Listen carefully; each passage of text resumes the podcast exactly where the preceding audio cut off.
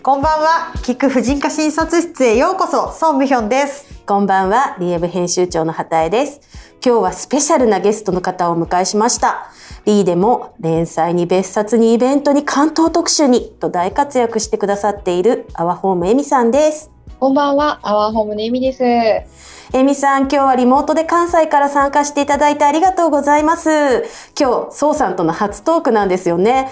関西ご出身同士なので盛り上がりそうです。よろしくお願いいたします。よろしくお願いします。よろしくお願いします。エミさんはご結婚後の2008年に暮らしのブログ OURHOME を開始され、2012年に整理収納アドバイザーとして独立されました。現在ご夫婦で経営する会社には同世代の女性スタッフが21人もいらっしゃるそうです。エミさんも Voicy の仲間ということで、このみんなの更年期シリーズにゲストに来ていただきました。はじめまして、 OURHOME Emi です。えっと、 Voicy はあの今年に入って始めまして、今8ヶ月ほど経ちました。暮らす、働く、ちょうどいいラジオということ、あの、タイトルで、平日ほぼ毎日放送しています。すごい、毎日放送してるんですか？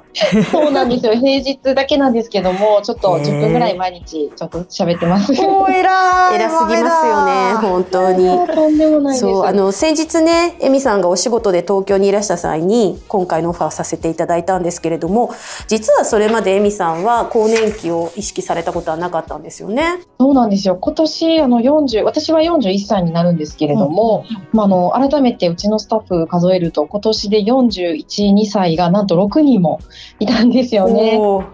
なので、まあ、ちょっとそろそろ経営者としても、あの、意識しといた方がいいかなってちょっと思っている感じです。いやー、まあ、まだアラフォーなんで、そのすぐすぐ更年期が迫ってるっていう感じでは、ちょっとないかなとは思うんですけれども、はい。おっしゃるように、まあ、こうね、経営者、まあ、職場の管理者としては、まあ、ね意識し始めた方がいいかなっていう感じのタイミングではないでしょうか。もしかすると、そろそろ入られる方もそれだけ女性がいらしたらいるかもしれないかなって感じなんでしょうかね。そうですね。一応、更年期っていうのは、その人の閉経を挟んで前後5年なんですね。なので、閉経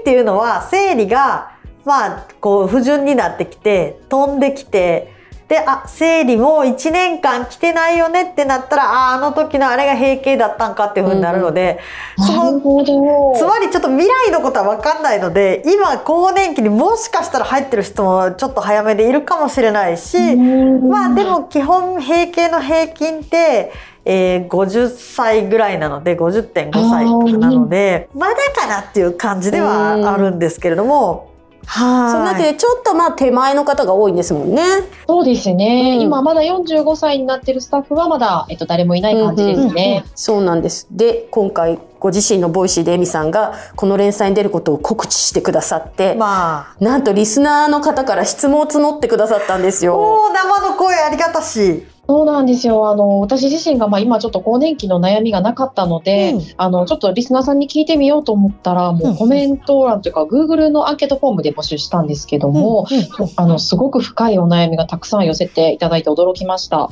なるほど。はい、結構でいただいてびっくりしたんですが、今日と来週とエミさんとはこの寄せいただいた質問を紹介しながら進めていきたいと思っています。素晴らしい。はい。で、まずは、まあ、エミさんと同じで、エミさんと同世代のリスナーの方も多いので、更年期の入り口がわからないっていう意見を主に今週はお伝えしていきたいかなと思っています。はい。そうですね。あの、例えばなんですけれども、え、ソライロさんという方からご質問いただいたんですが、はいまあ更年期の入り口がわからないので、今から漠然と不安と恐怖があります。まあどのようになったら始まっているのか知りたいです。で、そしてどのようなレベルになったら病院に行けばいいのでしょうか行く場合は婦人科でいいのでしょうかといただきました。ありがとうございます。そうなんですよね。更年期ってなんかすごい怖いイメージあるじゃないですか。よくなんか私が勝手に表現してるのは後ろからだんだん更年期っていう名前のモンスターがやってきて ある日背中をバッて掴まれる来たみたいな。うんうんうんでなんかみんなすごい怖がってるって感じなんですけど、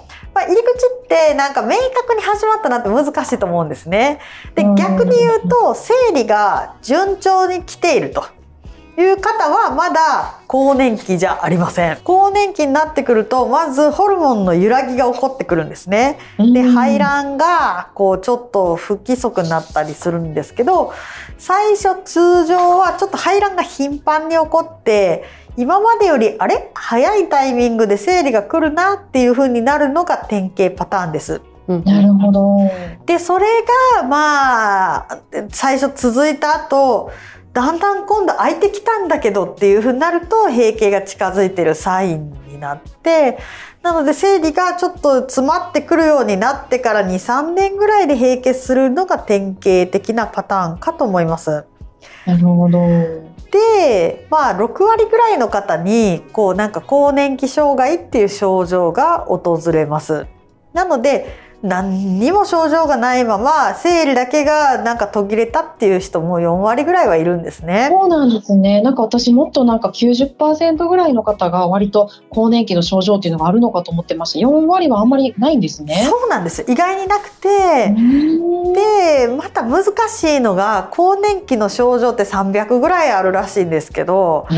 なんかまあそののぼせたりほてったりとか冷えたりをこう繰り返すっていうのが一応有名なホットフラッシュっていうやつなんですけど、はい、まあ、そういう典型症状もあるしだるいとか耳鳴りとかめまいとか睡眠障害とかイライラとか落ち込みとか、うん、まあ言うたら PMS って言って生理がある人の排卵後に起こったりとかあとは全然関係ない加齢とか別の病気とかで起こったりする症状もあるので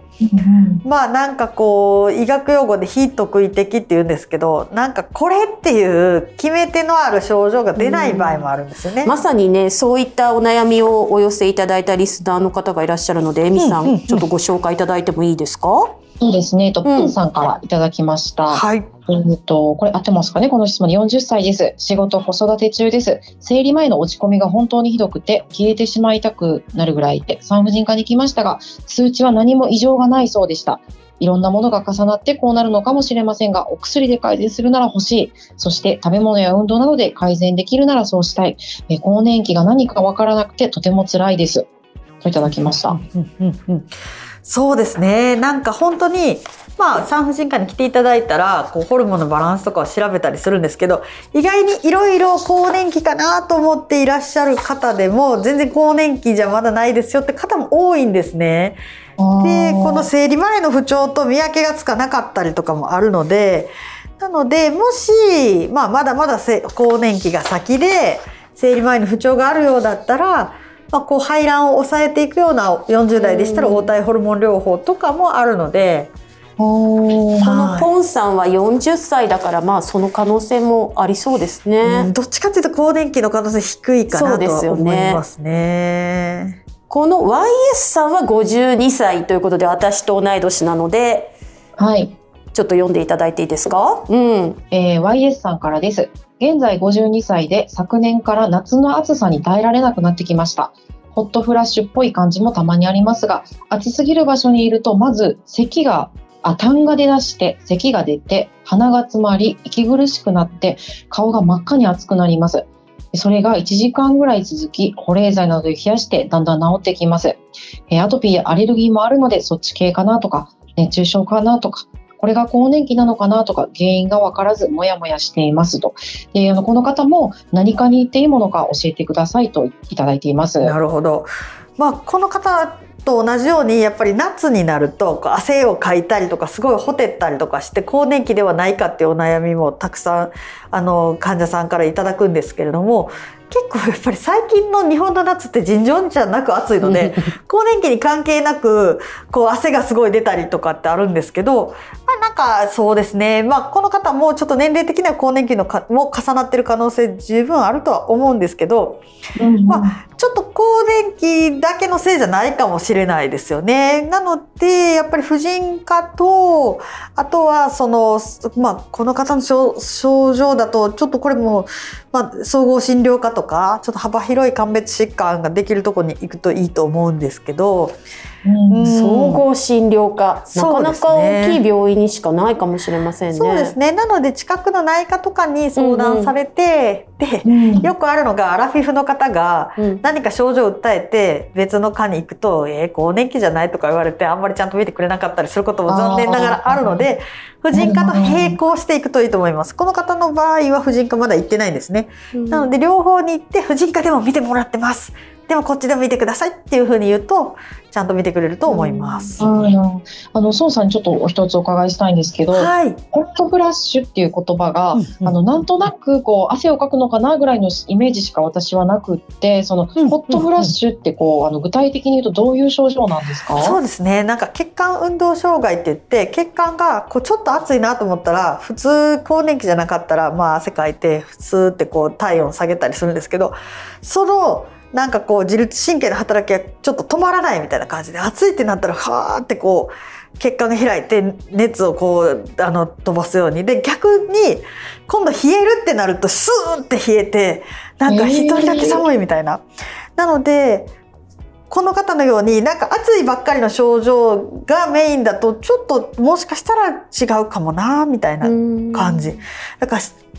暑い寒いが人よりもすごい極端みたいな。振れ幅がこう、すごくあるような感じっていうことなんですね。そうですね。あのあれですか？これからまあさ涼しくなるというか寒くなっていきますけれども、はいそういう中でもすごく暑くなっちゃうってこともあるホットそうでフラッシュだと。すね。なので、例えばうんまあ室内とかでちょっと暑いと一人だけめっちゃ暑いみたいな。うんうんうんなので、やっぱり更年期に関係なく今日本猛暑なので、夏がやっぱりすごい患者さんの訴えはすごく多くて、冬はどっちかといえば過ごしやすいっていう風に感じる方が多い印象ですね。まあ皆さんね何かしらの不調があってもそれが更年期なのかどうかっていうのを判断するでそれをどこのお医者さんに行っていいかっていうのが本当に皆さんお悩みだったので今いろいろお答えいただいてよかった両方行けばいいんですねまずはねそうですね。気になる症状の科とまあもしかしたら総合的に見ていただけるところと必ず婦人科と合わせていくそうですね。症状に応じて、はい、い診療科選んでいただいたらいいと思いあます。りがとうございます。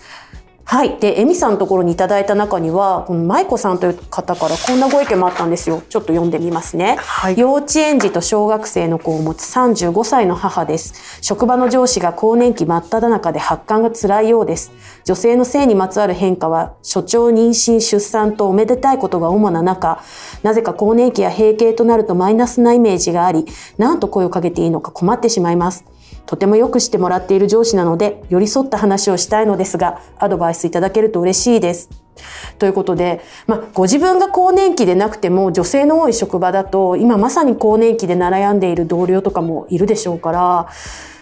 こういうお悩みもある、お優しい方だなと思いますけれど、そうですね。なんか、私の職場ではね、今、まあ、あの、更年期というので悩んでいる同僚は特にいないんですけれども、あの、やっぱりこう、生理について、あの、ちょっとこう、話せる環境づくりっていうのはね、すごく今、大事なのかなって今感じているところです。そうですね。まあ、うちも女性がたくさん勤めてもらってるんですけれど、ええうちのクリニックでそうで。ね。まあ、割となんか、なるべく相談しやすい、あの、こう、環境というか雰囲気作り。で、うん。スタッフの人も一人ずつ私になんかこう、いろいろライフステージの更年期も含めて相談に来てくれたりするんですけど、まあ、まあ、ある程度管理者に、こういうことなら言っても大丈夫かなっていう雰囲気作りが一番大事で、なんかこっちから、あなた更年期しんどくないとか、まあ、ちょっとなんか言いづらいのかなと思うので、はーい。ねなんとなくこう普段の日頃のコミュニケーションがこう活発にできているのがベースにあってその上でなんかこうちょっと体の悩みとかちょっとこう言いづらいことを言えるようなのにつながってくるのかななんてことを私も思ったりしています。そうですね。なので、まあ、更年期とか女性ホルモンについての勉強会とかを一度開いて、うんなんかこういうことがあったら相談してくださいね、みたいな雰囲気を作るといいかもしれないですそうね。いうお力を借りるのはいいですね。うんあの、おそらく孫さんがたくさんそういった、あの、お勉強会とか、オンラインでも最近セミナーが多いですし、すねひ何かあるときは、はいエミさんにもお声掛けをして、はいスタッフみんなで聞いていただくとか、ありかもしれないですね。ははい。ありがとうございます。じゃあ次回は引き続きエミさんをゲストにお迎えして寄せられたお悩みの中でも特に更年期真っ只中の皆さんのリアルなお悩みについてお話ししていきたいと思います。い。よろしくお願いします。よろしくお願いします。はいではまた来週。また来週。